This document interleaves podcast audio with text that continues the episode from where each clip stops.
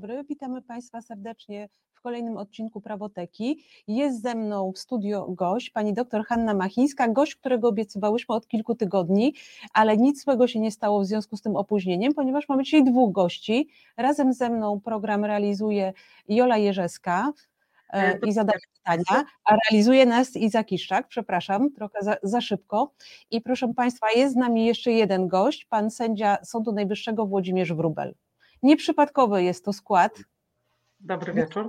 Dobry wieczór ponieważ chcemy porozmawiać o, w ogóle może zacznijmy od początku. Z panią dr Hanną Bachińską e, zaplanowałyśmy spotkanie e, w sytuacji odwołanego wykładu na Uniwersytecie Warszawskim i powiem szczerze, że po ja sobie pomyślałam, że tak naprawdę to dobrze się stało, że ten wykład został odwołany, ponieważ odbyło się tyle spotkań i tyle wykładów z panią doktor, że myślę, że w normalnej sytuacji ten wykład po prostu minąłby bez echa większego.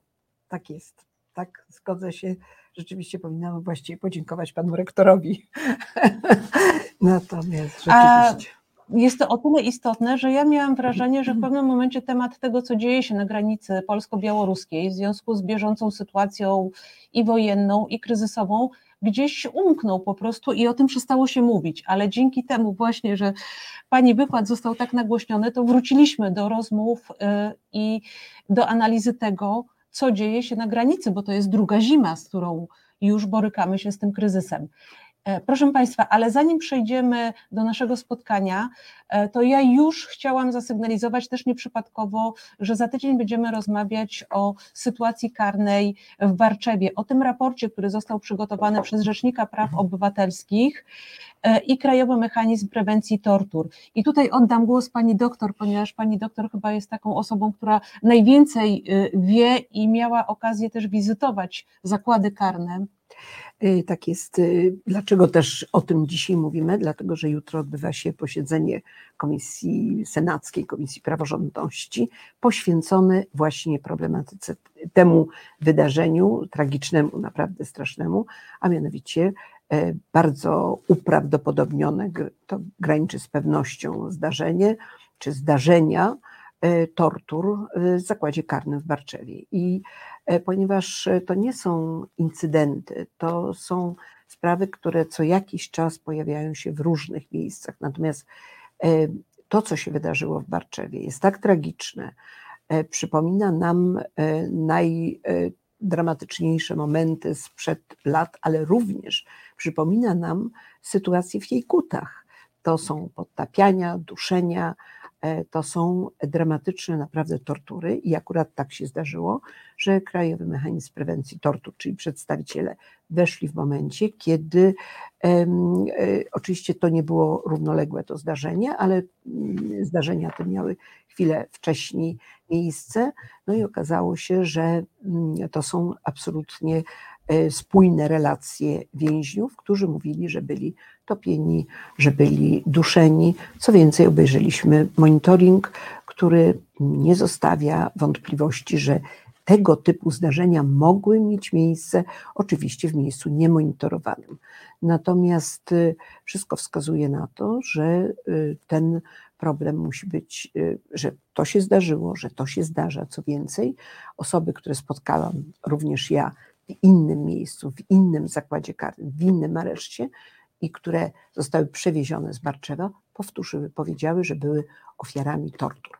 W związku z tym e, cieszę się, jeżeli można użyć słowa, że cieszę się, bo to jest tragiczna historia, że Senat natychmiast e, e, postanowił sprawę tę wyjaśnić i oczywiście jutro będziemy śledzili posiedzenie, posiedzenie Senatu. A nie jest to może jedna Uwaga jeszcze, jak powiedziałam, nie jest to zdarzenie odosobnione, bo przypominam, że y, w 2022 roku zapadł wyrok we wrześniu w sprawie RYK, e, czyli również e, e, no, mówimy nieludzkiego traktowania, niewątpliwie nieludzkiego, ciężkiego pobicia przez zespół komendanta, zastępcę komendanta komendy w Rykach i innych policjantów. Zostali oni skazani, prawomocnym wyrokiem zostali skazani.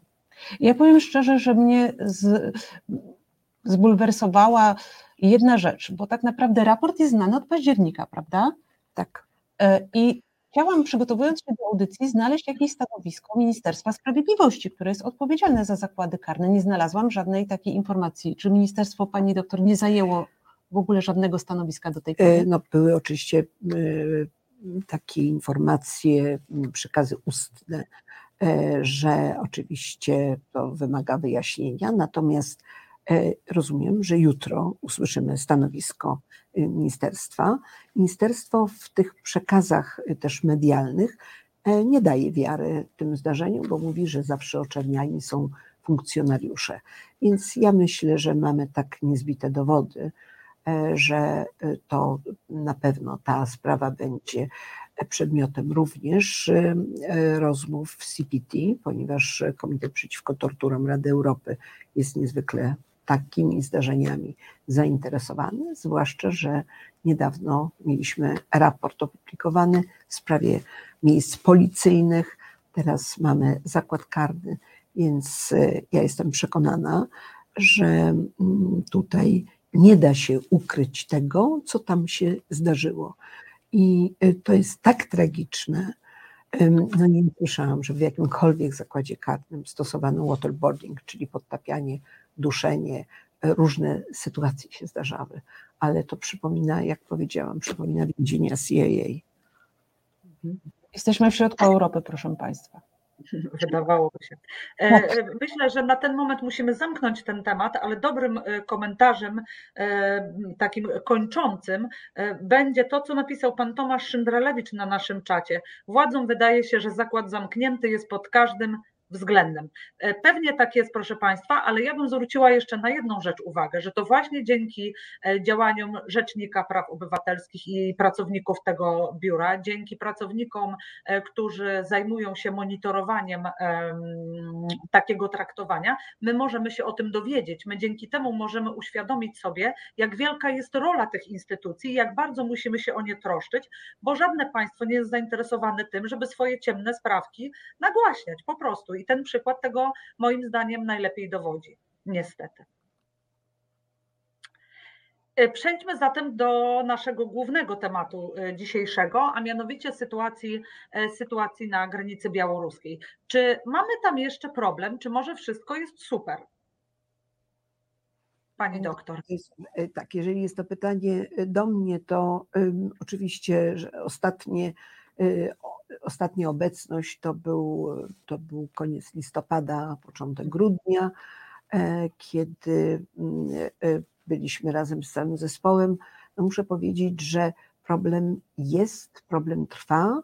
E, co więcej, mam wrażenie, że staje się coraz bardziej dramatyczny, nie w sensie liczbowym, dlatego że jest na pewno mniej osób aniżeli przedzierających się przez granicę uchodźców, aniżeli e, wcześniej, ale są to dużo bardziej też dramatyczne sytuacje, bo jeżeli mamy 33-34 osoby, które e, zmarły, 212 zaginionych, prawdopodobnie wszystko wskazuje na to, że będzie ogromna trudność, żeby zidentyfikować, co się dzieje z tymi osobami, to i stopień przedzierania się, stopień trudności przedzierania się przez granicę jest dużo e, gorszy aniżeli wcześniej. To jest przedzieranie w dramatycznych warunkach, e, naprawdę z naruszeniem wszelkich zasad humanitarnego podejścia do ludzi. Widzieliśmy ten, tę scenę młodego człowieka, który wisiał na płocie, na tym murze okropnym.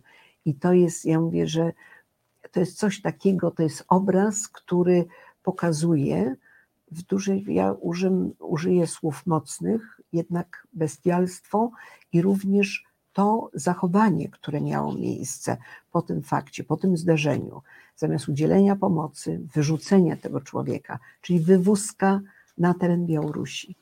I takich wywózek jest coraz więcej, i te wywózki trwają i trwają.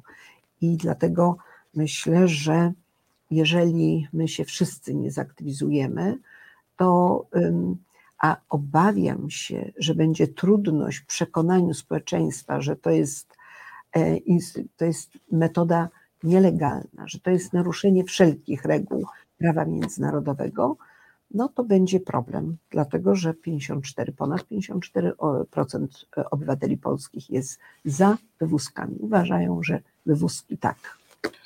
Ja powiem szczerze, że zaczęliśmy od Barczewa, a pani doktor przypomniała teraz tą sytuację, którą wszyscy obserwowaliśmy e, na ekranach telewizorów i tak sobie pomyślałam, że coś strasznego się dzieje i musi być chyba na to jakieś przyzwolenie, że funkcjonariusze publiczni europejskiego kraju, czy w zakładzie karnym, czy na granicy, e, pozwalają sobie na takie okrucieństwo. I że być może te dwie sytuacje jednak w jakiś sposób są ze sobą związane. I powiem szczerze, czuję się przerażona. E, ja myślę, że jest pewien łącznik.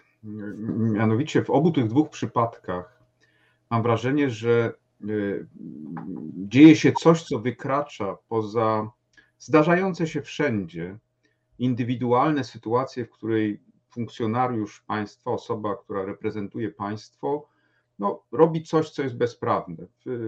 Jeżeli mamy wielką liczbę osób funkcjonujących w jakimś systemie, wszędzie zdarzają się nadużycia i związane z policją i ze służbami mundurowymi. No tam, gdzie ma się uprawnienie do stosowania przemocy, z reguły może zdarzyć się coś złego, tak? Nic dziwnego. Tylko, że wtedy działają pewne procedury, procedury kontroli, procedury sankcjonowania. Gdzieś to najczęściej kończy się przed sądem w jakiś, w jakiś sposób. Natomiast myślę, że, że sytuacja, z którą mamy do czynienia w tej chwili, to jest y, przeniesienie się tych indywidualnych przypadków bezprawia na, na, na poziom wyższy, na poziom systemowy. Y, I, I tu jest kłopot, dlatego, bo w momencie, w którym pojawiają się rozporządzenia sprzeczne z ustawą, kiedy mamy takie kompetencje, które są sprzeczne z konstytucją, tak, to, to, to, to już palicho, że prawo tak wygląda, tylko że to prawo zaczyna tworzyć pewną kulturę wokół tej, z tego stosowania tej przemocy. Ta kulty, a to jest chyba najważniejsze w instytucjach siłowych. Nie tyle to, to dokładnie tam, jak brzmi ustawa, ale to w jaki sposób y, na y, różnego typu szkoleniach, odprawach mówi komendant, jeden, drugi, trzeci, tak? A, a on mówi to, jak funkcjonuje kultura. I teraz, jeżeli w tej kulturze toleruje się zachowania, mhm. które są wykroczeniem, naruszeniem, nadużyciem przemocy, no to problem jest dużo, dużo trudniejszy e, i dużo poważniejszy niż te jednostkowe przypadki naruszeń prawa. Bo jak mówię, to wszędzie, na wszystkich granicach się to zdarza. To nie jest coś, coś nadzwyczajnego, tylko że nigdzie chyba nie przybiera to charakteru takiego systemowego. A a mówię, to, to, to, to, to systemowe bezprawie widać najlepiej w tym, co się dzieje dzisiaj na granicy białoruskiej. Sądy mówią, że pushbacki, to wy, te wywózki są bezprawne i to zapadają kolejne orzeczenia sądowe i nie ma to kompletnie żadnego przełożenia na to, jak, jak, jak działają funkcjonariusze, funkcjonariusze władzy, władzy publicznej. I i to jest zasadniczy problem, bo, bo to utrwala, jak mówię, kulturę tolerancji przemocy. Ja mówię już nie tylko o instytucjach państwowych, ale też w społeczeństwie. Nie dziwi mnie wtedy, że w związku z pewną propagandą też, y, jaka temu towarzyszy, y, y, mamy taki sondaż, o którym mówiła pani doktor, czy, czy badanie opinii publicznej, o której pani doktor Machińska wspominała. Ja będę miała takie pytanie do Państwa, e, do naszych gości. E, pani doktor mhm. powiedziała o tym, że 54% naszego społeczeństwa zgadza się z tym, co się dzieje. Jak my w ogóle powinniśmy traktować tę sytuację? Czy my mówimy o kryzysie migracyjnym, którego się boimy, czy to jest jednak kryzys humanitarny? Ja myślę, że jest to bardzo, e, w ogóle unikam słowa kryzys migracyjny. Ja uważam od początku, że to jest kryzys e, humanitarny, głęboki kryzys humanitarny, którego właściwie nie ma pomysłu po stronie władzy e, na rozwiązanie tego problemu, wręcz przeciwnie, na zaostrzanie i, i zarówno w takim przekazie publicznym, jak i poprzez praktykę działania Straży Granicznej. I właściwie to jest droga donikąd, dlatego że tego typu przekaz publiczny umacnia jakieś stanowiska e, różnych ludzi e, i społeczeństwa. Także to jest e, naprawdę bardzo niebezpieczny. Jesteśmy na bardzo niebezpiecznym zakręcie. No bo ja mi się wydaje. Przepraszam, mi się wydaje. Aha, dobra. cały czas myślę o tych 54%. Czy to, e, że tak ten sondaż wypadł, nie wynika z tego, w jaki sposób te informacje są nam podawane? No bo to, co się dzieje na wschodniej granicy, to jak ludzie, którzy tam mieszkają, których jednak tak traktujemy, nawet patrząc na wyniki sondaży, jako osoby e, dość zamknie, zamknięte może na obce kultury, jak, jak, jaka tam jest olbrzymia fala pomocy. Ludzie, którzy bezpośrednio stykają się z tymi ludźmi na granicy, tak naprawdę niosą im pomoc każdego dnia. Tak, oczywiście, ale. Bo widzą ich nieszczęście. Tak, tylko że pamiętam, byłam świadkiem spotkania Rady Miejskiej Michałowa, kiedy burmistrz zaprosił przedstawicieli innych e, e, urzędów i innych przedstawicieli samorządów i właściwie został sam. I został sam. I wiele wielu przedstawicieli samorządów nie wyraziło gotowości, żeby uczestniczyć w tych akcjach pomocowych. Więc indywidualni ludzie, owszem, tak, ale społeczność jest y, lokalna, jest bardzo zróżnicowana. E, dobrze, że są aktywiści, dobrze, że są fantastyczni naprawdę ludzie, którzy pomagają. E, przyjeżdżają z wielu miast w Polsce, z wielu e, część tych osób mieszka na, tam na miejscu, młodych ludzi zaangażowanych, no ale to jest i oczywiście organizacja no, e, grupowa. No, mhm. ale ja sobie tak myślę, słuchając tego, co Państwo mówicie, że to jest kwestia też e, błędów, znaczy błędów, błąd wydaje się być czymś niezamierzonym, celowego działania, celowego działania władz. Po pierwsze, e, sposób, w jaki przedstawia się ten kryzys. Od samego początku on nie pozwala ludziom, którzy, no tak jak powiedzieliśmy, ludzie różnie na te sprawy patrzą, niektórzy są bardziej zamknięci, mają jakieś obawy, więc wydawałoby się, że państwo powinno e, tłumaczyć, zajmować stanowisko takie humanitarne, ale po drugie jest jeszcze ten problem, ja go dostrzegam, że gloryfikowane są działalność, jest działalność i Straży Granicznej, i funkcjonariuszy policji, którzy tam się znajdują, i wszelkich funkcjonariuszy, no bo oni, proszę Państwa, nie e, dokonują czynów karalnych w świetle tego, co słyszymy, tylko bronią naszej ojczyzny. I takie stawianie sprawy, no niestety powoduje, że społeczeństwo nie ma szansy, e, jeżeli mocno się nie wkradnie w te informacje, do tego, żeby zrozumieć, co tam się dzieje i że czym innym jest ochrona granic, a czym innym są niehumanitarne, urągające e, państwu europejskiemu e, praktyki, które tam są stosowane, prawda? Nie macie takiego wrażenia? Ja mam wrażenie jeszcze dodatkowo jednej wielkiej manipulacji, bo e, tak naprawdę w sytuacji konfliktu zbrojnego za naszą granicą też podkreśla się, że my jesteśmy tą granicą między Unią Europejską a krajami, które w tej Unii nie są. Myślę, że przede wszystkim chodzi tutaj o Białoruś, który, która jasno opowiada się po stronie Rosji w tym konflikcie i y, to automatycznie budzi lęk w sytuacji, kiedy mamy za tą wschodnią granicą konflikt wojenny. E, tak, jest to, e, ja myślę, że jeszcze 2023 rok to będzie rok bardzo trudny, ponieważ bardzo łatwo jest e, grać kartą obawy, dramatów, napływów uchodźców, i, i przerażać, wywoływać takie ogromne przerażenie w społeczeństwie, używać e, argumentów, o których właśnie mówiliśmy, że to są argumenty niewyobrażalne. Zresztą chciałam Państwu powiedzieć, że słynna, tak zwana słynna konferencja prasowa została opisana przez panią komisarz praw człowieka i e, pokazywano jako przykład do e, haniebnego, haniebnej postawy słowa, które padły ze, z ust polityków, e, były również przywołane przez komisarz praw człowieka. To, są, e, to jest niewyobrażalne. I pamiętajmy, że to się dzieje na naszych oczach, kiedy my mówimy, no tak, my Ukraińców to tak, bo jednak ta wojna jest bliska, a po co nam ci z Afryki, po co nam Kongo, po co nam E, Irak, Syria, niech oni tam będą, niech oni tam umierają, to są ich konflikty, to nie są nasze konflikty. Wykazujemy się jako społeczeństwo naprawdę e, w tym zakresie, bo nie ukraińskim, ale w tym dużą bezdusznością i naprawdę e, to jest, to daje też pewnego rodzaju paliwo polityczne. Bo jest to Ba bardzo przy, przykre to słyszeć, tym bardziej, że tak naprawdę przecież my jako państwo, jako członek różnych konwencji mamy obowiązek, prawda, żeby tą e, pomoc humanitarną nieść na naszym terytorium. Czy, czy, czy, czy to jest obowiązek, który na nas spoczywa, czy, czy to jest prawnie obojętne?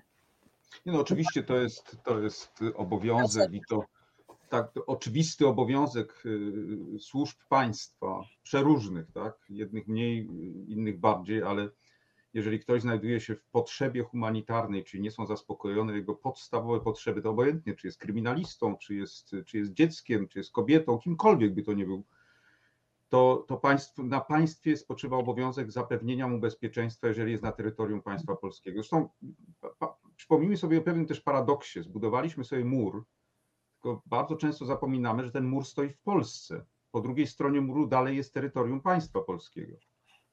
To, to nie jest tak, że my go wypychamy, tych ludzi na, na, poza granicę, my wypychamy poza mur i trzeba bardzo ważny, mocno o tym mówić. Państwo polskie za tym murem dalej ma swoje zobowiązania. Oczywistą rzeczą jest też, że świadczenie pomocy humanitarnej jest jakimś podstawowym odruchem człowieczeństwa, tak? I w związku z tym nie może nigdy stanowić jakiejś podstawy do, do karania czy sankcjonowania kogokolwiek. To, to, to jest jasne. Tak? Natomiast ja chciałbym jeszcze wrócić, jeżeli wolno, do, do te, tych słów, które padły o kryzysie imigracyjnym czy humanitarnym. Ja myślę, że też warto trochę zdemaskować to słowo kryzys. Bo my hmm. kryzysu to żeśmy jeszcze nie widzieli, my go zobaczymy dopiero, tak? Bo kryzys prawdziwy, imigracyjny, to się zdarzy nam i to pewnie już wkrótce. Y, to, co na, na, na, na granicy białoruskiej się działo, to przedstawiano jako, jako dopust Boży, jako apokalipsę. A przecież liczba osób, która tam się znajdowała, no to, to, to zresztą rokrocznie mniej więcej tyle osób przekraczało tą granicę, oczywiście z pewnym wzmożeniem w określonych latach, ale to dalej nie są liczby, które by były przez państwo polskie nieogarnialne. To, to nie ma najmniejszej wątpliwości, że że tych y, y, nielegalnie przekraczających granice też są zresztą ofiary handlu ludźmi, bo to tak trzeba sobie jasno powiedzieć, tak? E, traktowano politycznie w sposób y, instrumentalny. I jeżeli mówicie Pani o kryzysie, to dla mnie to jest bardziej kryzys takiej naszej społecznej mentalności i kultury. Znaczy, nasza polska kultura, myślę tutaj o, o całości naszego społeczeństwa, okazała się bardzo słaba ten, ten okres jesieni 2020 roku dla mnie osobiście był, był no, tragicznym okresem, bo zorientowałem się, jak, jak cieniutka jest tkanka społeczna takiej wrażliwości humanitarnej. Ja nie mówię o tym, że, że ludzie mieli się tam rzucić, nie wiem, z, tak jak potem udzielali pomoc y, y, imigrantom ukraińskim na granicę, zastępując państwo, tak? Ale milczenie podstawowych instytucji, które skądinąd e, e, lokowały się jako takie instytucje głoszące naj, naj, najszczytniejsze hasła moralne, tak?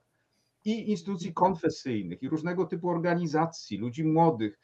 Ta, ta nieobecność wówczas, wtedy w jesieni, no to było, to było porażające. To pokazało też, jak mówię, pewną prawdę o nas, o naszej nieodporności i to, co działo się na białoruskiej, dzieje się na białoruskiej granicy, to ciągle jeszcze jest dla nas szansa nauczenia się humanitarnego reagowania na tego typu sytuacje. Dlatego, bo jak mówię, kryzys dopiero nadejdzie i my musimy dziś sobie wypracować te środki, bo za chwilę, jak stanie rzeczywista fala imigrantów, a stanie prędzej czy później, to, to nie ma w ogóle żadnej wątpliwości, to mhm. wtedy się rozegra tragedia dla nas wszystkich.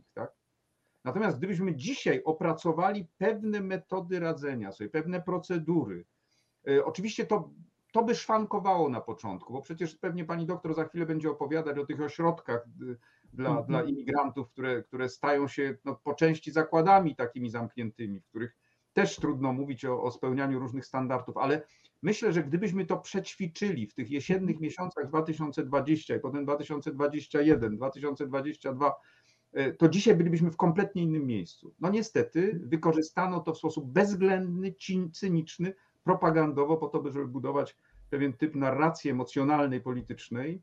E, znalazło to posłuch ogromnych przez naszych współobywateli. Ale panie profesorze, e, przypomnijmy sobie początek. Wielkim problemem dla nas było 7 tysięcy osób, przyjęcie 7 tysięcy. Ja chciałam powiedzieć, że właściwie te winy, o których ta. Jesteśmy wszyscy w to wszystko, w ten cały problem strasznie wmontowani, że nie potrafiliśmy krzyczeć, że nie potrafiliśmy jako społeczeństwo mówić głośno. Ja niedawno e, przywołałam e, głos 2020 roku kardynała Nycza, e, który powiedział, że chrześcijaństwo nie zdało egzaminu. A ja mhm. zadałam pytanie, a jak, czy Kościół zdał egzamin? Gdzie jest Kościół, który ma takie podobno oddziaływanie na społeczeństwo? Tacy jesteśmy właśnie chrześcijańscy, tacy. I co z tego? Tylko my, nasze, że tak powiem, e, chrześcijaństwo zamyka się tylko w pewnych e, rytuałach i to jest wszystko. Natomiast e, niestety muszę powiedzieć, że nie czerpiemy też nauki z historii i nie pamiętamy o tym, jak Polacy wyjeżdżali, jak 300 tysięcy w latach 80. wyjechało. Nie patrzymy na naszych sąsiadów, ale tych sąsiadów, niemieckich sąsiadów, którzy nie wypychają, nie stosują wywózek, którzy mówią, że trzeba. E, nikt o tym jakby głośno nie mówi się, że z Przemyśla, ja ciągle to powtarzam, co drugi dzień odjeżdża pociąg, pociąg Hanower, który wywozi do Niemiec 300, 400, 500 osób, głównie są to Romowie. I na terenie Niemiec dokonuje się dyslokacja między poszczególne landy, i tam zarządza się, przecież to są duże rodziny. My najchętniej wypychamy już w stronę niemiecką, bo też z tym nie potrafimy sobie mhm. poradzić, nie wiemy, jak zarządzać, nie, nie ma instrumentów, jest niechęć, jest zdecydowanie ogromna niechęć i po stronie służb, i po stronie obywateli. E, różnie to się dzieje, więc lepiej wysłać kierunek Hanower. Także e, nie, obawiam się, że nie zdaliśmy egzaminu, ale obawiam się, że tego egzaminu nie zdamy i to będzie, to będzie na nas ciążyło. To będzie taka hańba.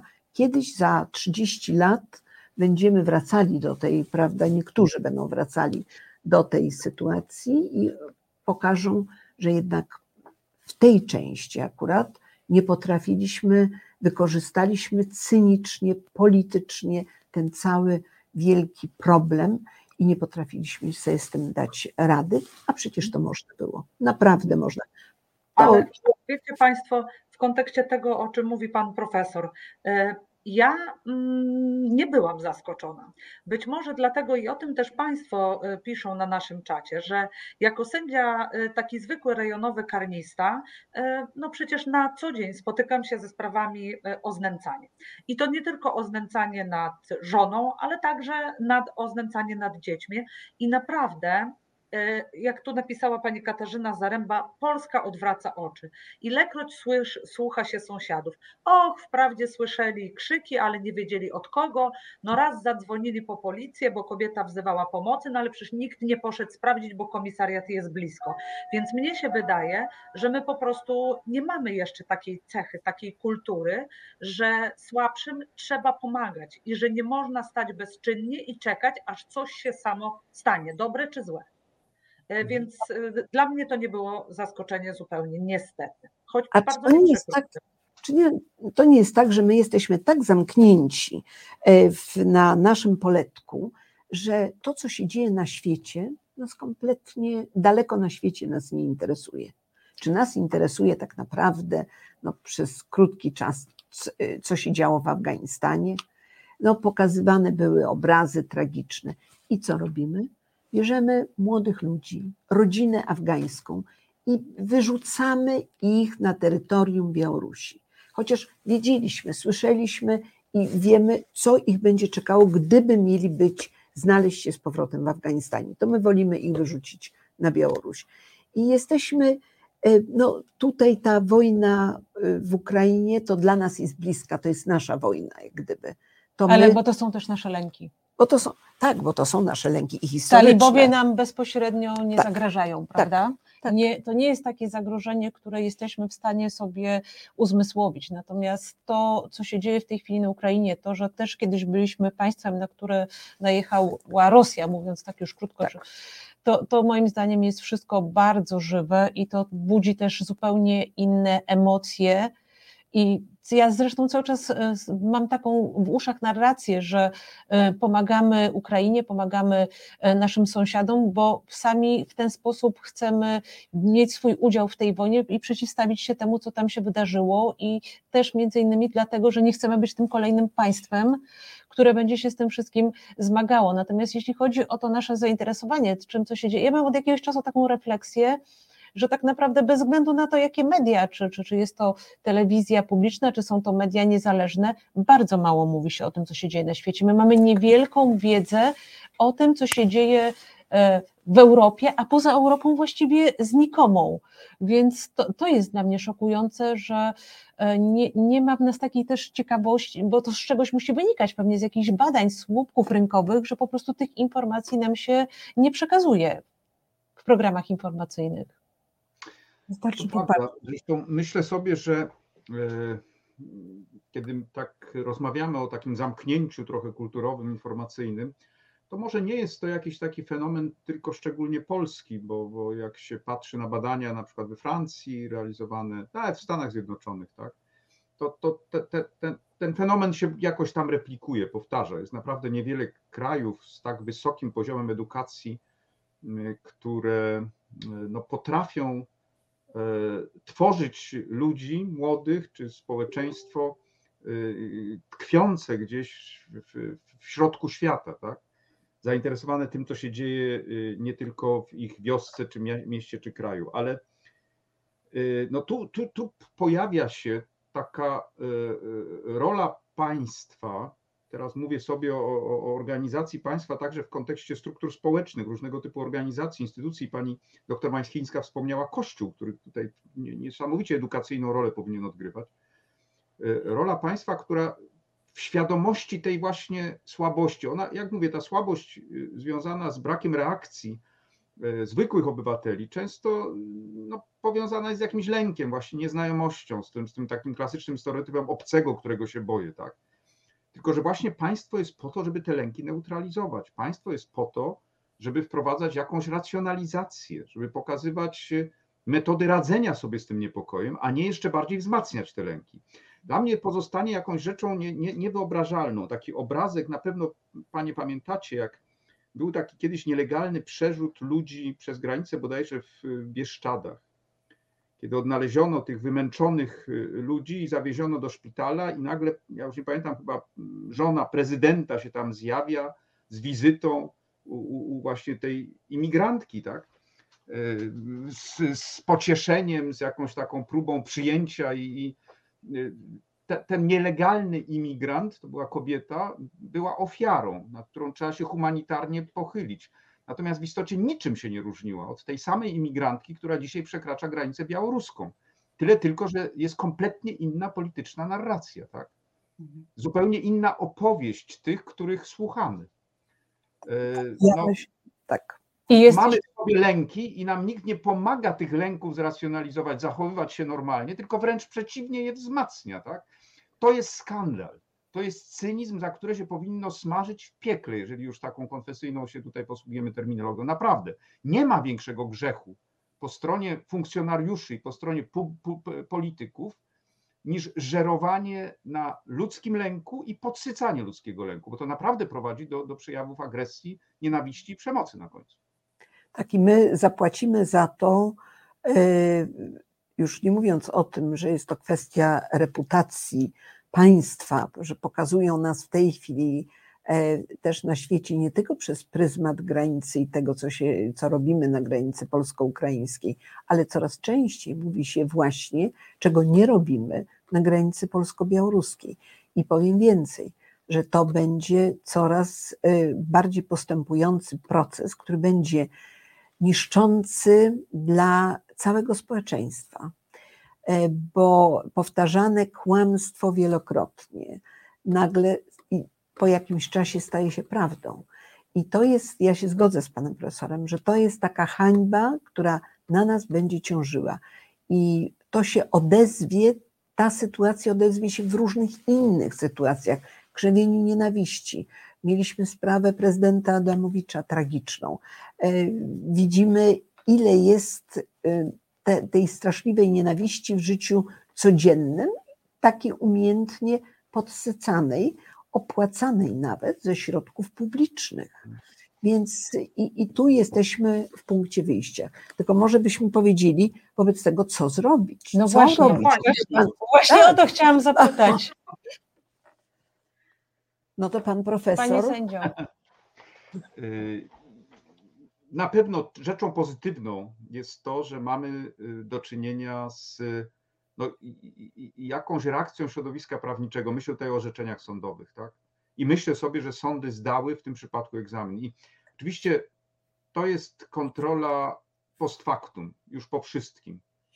Y, I będziemy mieli do czynienia prędzej czy później z procesami dotyczącymi tych pushbacków, będą oceniani funkcjonariusze, będą oceniane władze publiczne. Prędzej czy później to się zdarzy. Oczywiście to trochę jest musztarda po obiedzie, myśląc o interesach tych, których to najbardziej dotyka, tak? ale to się prędzej czy później stanie. Szkoda, że nie możemy prewencyjnie temu przeciwdziałać. E, wydaje mi się, i to jest mój taki optymizm, wydaje mi się, że e, nawet w tych warunkach, jakich w tej chwili funkcjonujemy, jesteśmy w stanie przynajmniej e, rozpocząć pewną debatę, także na poziomie polityki, tak? Debatę, która by pozwoliła na jakieś takie, taką, taki minimalny, przynajmniej minimalne instrumenty, które by dały y, minimum humanitarnej opieki y, osobom, które znajdują, znajdą się już na terytorium państwa polskiego. Ja sobie wyobrażam, że chodzi przynajmniej o taki obowiązek ustanowienia, czy to przez sądy rodzinne, czy przez może inne nawet sądy, pomocy prawnej dla tych osób z urzędu, natychmiast. Przynajmniej dla tej grupy osób, która ma szczególne potrzeby. To znaczy sobie wyobrażam, że że mamy wśród tych imigrantów także takich, których, no, jak się widzi zdjęcia dzieci, to naprawdę jest to jakaś taki w tym całym naszej kulturze obrazkowej argument, y, no, przy którym trudno nawet tej, tej, tej, tej, tym politykom, jak gdyby dalej cynicznie uprawiać, uprawiać nienawiść. Tak? I być może gdyby się udało taki wyłom w tym murze zrobić, że właśnie dla osób szczególnie chronionych, dla tych, którzy znajdują się w sytuacji zagrożenia zdrowia, tych właśnie połamanych na tym murze, właśnie dla, dla osób słabych, w szerokim rozumieniu tego słowa. Jeżeli udałoby się zapewnić taki twardy instrument gwarancyjny, że ci mają prawo do tego, że przyszedł adwokat i do momentu braku kontaktu z adwokatem nie wolno ich nie tyle wyrzucić, co trzeba ich przewieźć w bezpieczne miejsce, w którym te podstawowe potrzeby zostaną zaspokojone. Może ten wyłom by spowodował jakieś, jakąś, jakąś zmianę też kulturową, myślę, organizacyjną po stronie służb, które dzisiaj wręcz przeciwnie chwalą się tym, że tego typu osoby znajdują się na, po drugiej stronie muru. Panie profesorze, panie sędzio, no więc tak, ja chciałabym podzielać e, e, pana zdanie, jeżeli chodzi o sądy. Ale muszę powiedzieć, że dotychczasowe doświadczenia nie są tak optymistyczne. I tutaj mówię o e, tej grupie sędziów, którzy kierują ludzi do środków strzeżonych. Kierują bezrefleksyjnie, bez żadnego namysłu, z pełną świadomością łamania Europejskiej Konwencji Praw Człowieka. I ja bym powiedziała, że ci sędziowie zhańbili się bo jeżeli ci sędziowie zadecydowali o tych rodzinach, które znalazły się w naprawdę w drastycznych warunkach, nieakceptowalnych, o mężczyznach, 700 mężczyznach, ja nie mówię, że z Wędrzyna, że wszyscy byli ofiarami tortur, ale zobaczyłam ślady na ich ciele. Oni pokazywali, oni pokazywali zdjęcia, jak byli wieszani. I sędzia jaki sędzia miał sumienie, żeby ich kierować, ofiar tortur, który, ludzi, mężczyzn, którzy przed nami płakali, e, którzy pokazywali, w jakim są stanie. Więc e, ja bym powiedziała, że najpierw zacznijmy, mówię od siebie, czyli krótko mówiąc, przekaz skierowany powinien być mocny przekaz skierowany do sędziów, że to są haniebne praktyki, jeżeli sędziowie od po prostu rutynowo wydają postanowienie, nie bacząc na indywidualną sytuację. Pozostaje mi się tylko zgodzić. Ja rozumiem, e, tylko teraz e, zaczynam się zastanawiać nad taką kwestią, co my wiemy o tych ośrodkach. Czy ja, ja akurat e, nie orzekam w takich sprawach, ale czy ta informacja, jak bardzo źle jest w tych ośrodkach, jest informacją, która dociera do opinii publicznej, bo wydaje mi się, że w bardzo ograniczonym zakresie. Pani sędzio, wystarczy kliknąć na stronę Rzecznika Praw Obywatelskich, Krajowy Mechanizm Prewencji Tortur i mamy raport. mamy raport dotyczący ośrodków strzeżonych. Ośrodek po ośrodku. Przecież my robiliśmy awantury o Wędrzyn, w wyniku czego Wędrzyn został zamknięty. Ale są inne ośrodki, a nawet jeżeli jest ośrodek w miarę standard jako taki, to jest to pozbawienie wolności. To jest to dziecko, które w takim ośrodku nigdy nie powinno być. To jest, e, jeżeli dziecko usiłowało popełnić samobójstwo w środku strzeżonym, ja ciągle, ja e, starałam się z tymi osobami rozmawiać. Ja mówię, słuchajcie, no wytrzymajcie jeszcze trochę. No przecież ten ośrodek jest lepszy niż bagno i las. Przeszliście taką traumę, traumę. tutaj macie sucho, dostajecie jedzenie, a oni mówią, ale nie mamy wolności. To jest, to ja byłam tam, trochę czasu spędziłam i, i czułam, czułam opresję, czułam coś takiego, ja ich rozumiem. Więc w związku z tym e, nie możemy powiedzieć, że sędziowie nie wiedzieli. E, a list Rzecznika Praw Obywatelskich do 22 prezesów sądów okręgowych który mówił, że wyraźnie powiedział, naruszacie prawo. No to jest oczywiście nie tymi słowy, ale taki był wydźwięk tego. Mhm. Więc y, e, to jest. Y, to A jaka jest... była odpowiedź? Czy była w ogóle odpowiedź jakaś? Nie, nie było odpowiedzi, tylko były, y, mieliśmy indywidualne kontakty i jedna z pań powiedziała, ale my nie wiedzieliśmy, co tam się dzieje w tych ośrodkach. No ale przepraszam, to ja mogę powiedzieć, że nie znam prawa, e, ale to mnie nie usprawiedliwia, bo to jest jedno kliknięcie i ja już wiem. Także, a poza tym. Trzeba tylko wiedzieć, gdzie kliknąć, pani doktor. To też tak. No ale. Ale nie, no oczywiście, ja absolutnie nie chciałam nikogo usprawiedliwiać. Wiadomo, że to jest trudna sytuacja, ale ja tak sobie myślę, słuchając tego, co Państwo mówicie, że e, mamy rok wyborczy. No to jest ten dobry moment, żeby obywatel uzbrojony w siłę sprawczą w postaci swojego głosu poszedł i zapytał osobę, na którą e, e, ewentualnie rozważa oddanie swojego głosu, a jaki ona ma pomysł, a e, co by mhm. chciała zrobić, a czy jest to przemyślane w jakiś sposób, no bo jeżeli pytamy o to, co my możemy zrobić, to obywatele mogą wyrazić swoją opinię na ten temat przy urnie wyborczej, wybierając tych, którzy będą deklarować, że nie pozwolą na takie haniebne zachowania, więc chyba to jest najlepsza metoda. To a ja, jeszcze, ja bym jeszcze zadała takie pytanie, a jaka jest alternatywa dla tych ośrodków zamkniętych. Jak można to inaczej rozwiązać? Bo wiem, że Państwo na tej takiej stronie na granicy, prawo na granicy, odpowiadają na wiele pytań i próbują diagnozować te problemy i wskazywać rozwiązania. Jakie tutaj Państwo widzą rozwiązanie? Przede wszystkim, e, no może Pan Profesor, ja może krótko tylko powiem. Moim zdaniem e, sięganie po środki alternatywne, które stwarza ustawa, czyli E, krótko mówiąc, Pan mówi o grupach wrażliwych. Tak, szeroki katalog grup wrażliwych. Oczywiście. I one idą do ośrodków otwartych.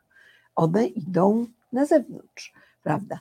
Na to, y, co mówi Straż Graniczna, ale oni uciekają do Niemiec. No dobrze, ale to już jest kompletnie to nas mało interesuje.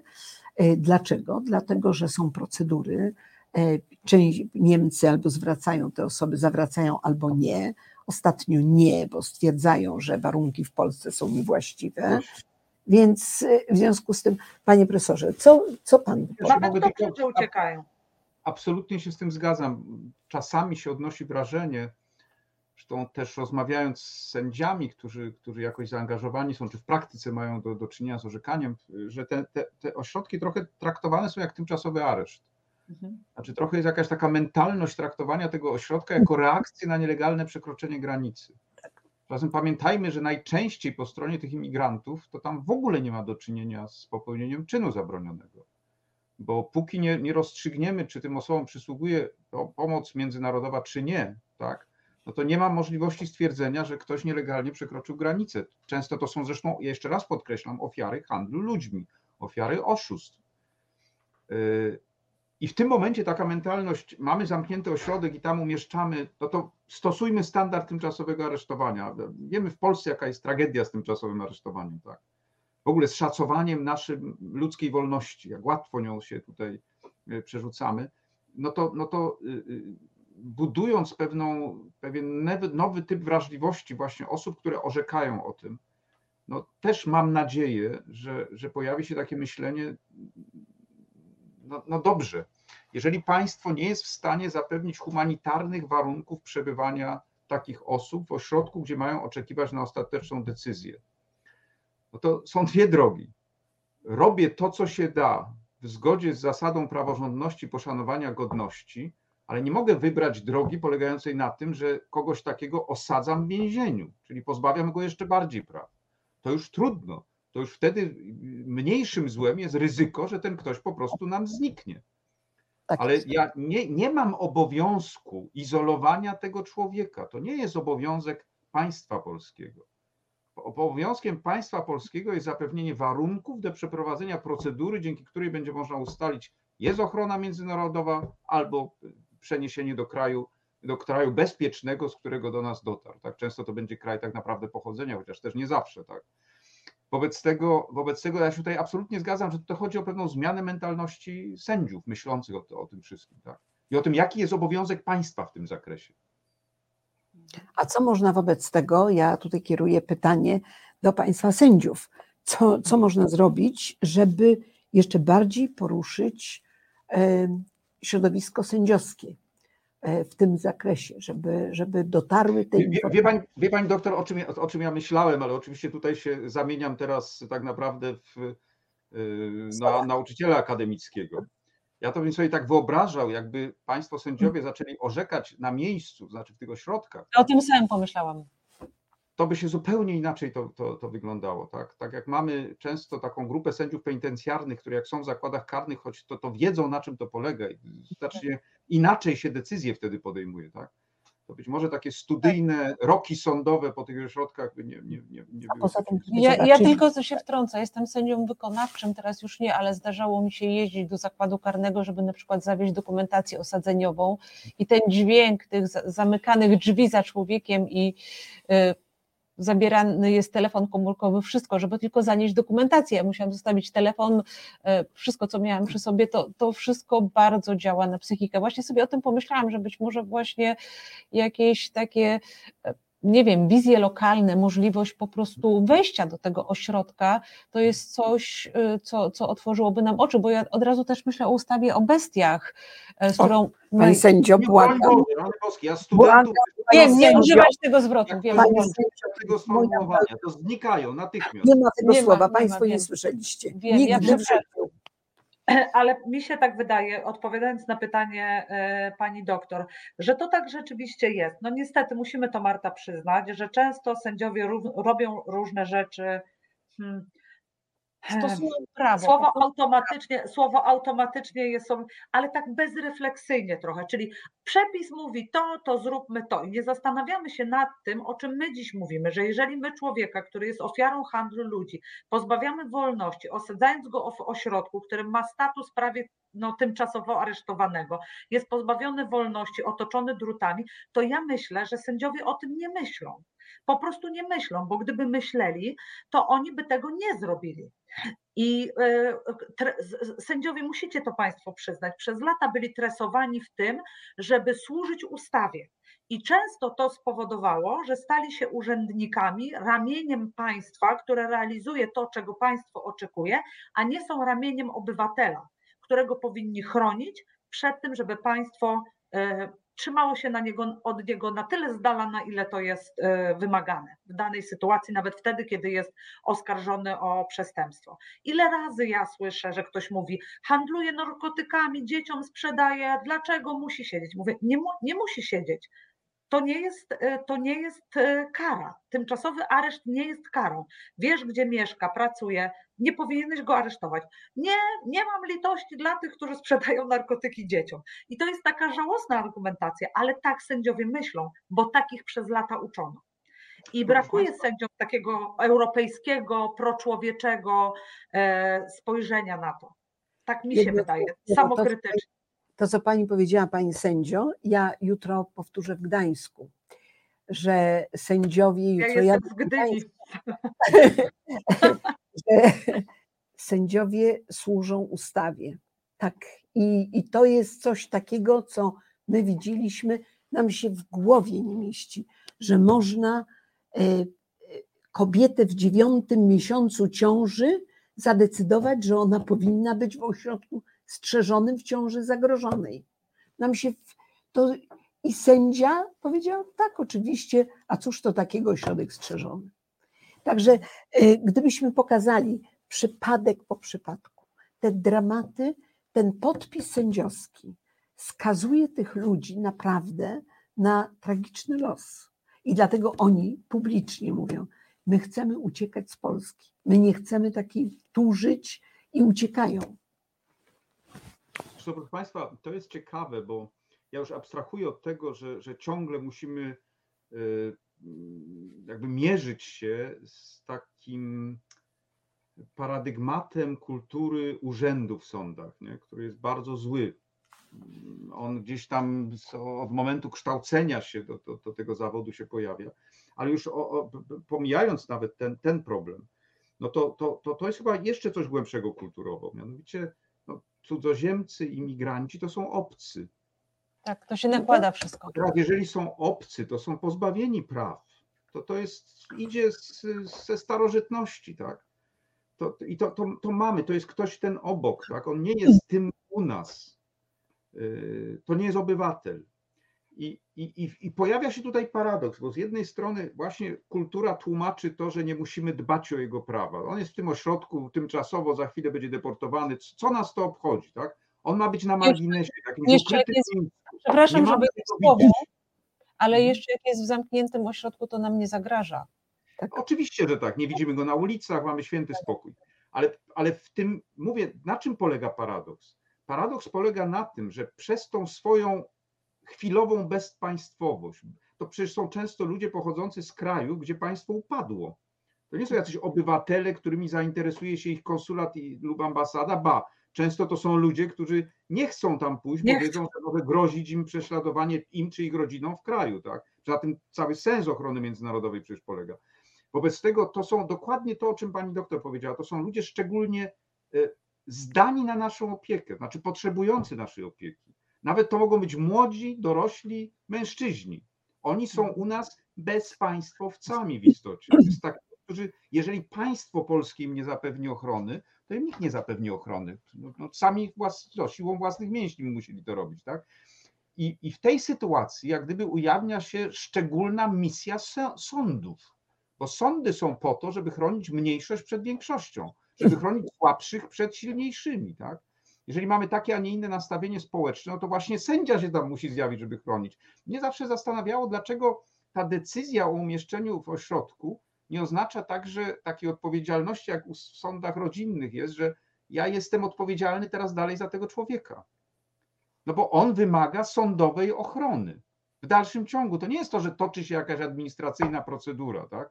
Zresztą zwróćcie Państwo uwagę, jak w tej chwili zaczyna być takie wyłączanie z tej procedury nawet specjalnego urzędu, który stworzono. I to wszystko zaczyna być załatwiane w resortach siłowych, nie? W, tej, w, tej, w, tej nowej, w tej nowelizacji całej, tak? Ale przecież po, jeżeli pojawia się właśnie taka słaba osoba, jak osoba pozbawiona praw, bo jest cudzoziemcem, to jest, jakby, to jest też, też archetyp jakiś kulturowy ten cudzoziemca, no to w cywilizowanym państwie powinien się koło niego pojawić sąd. Nie po to, żeby go zamknąć, tylko po to, żeby go chronić. Tak? No a propos ochrony, to w, ja wywołałam kiedyś niezwykłe zdziwienie wśród Straży Granicznej, ponieważ opowiedziałam o tym, w jaki sposób cudzoziemcy z Wędrzyna byli dowożeni wbrew swojej woli do placówek dyplomatycznych, gdzie zostawiano ich e, w zamkniętym pomieszczeniu razem z przedstawicielem placówki dyplomatycznej, a on tam w ogóle nie chciał, bo na ogół to byli albo ludzie opozycji, i my w majestacie prawa robiliśmy coś takiego. To się w głowie nie mieści. Już nie mówiąc o tym, że taka osoba mogła być pozyskiwana dla celów zupełnie innych, aniżeli prawda, przywieziony został. Także e, bezmyślność, kompletna bezmyślność, e, opresyjność, dominująca opresyjność po stronie różnych instytucji. No i niestety ta opresyjność, jak gdyby i ten, to nastawienie przekazywane jest y, też y, społecznie, w społeczeństwie. I to jest właśnie, to jest dramat.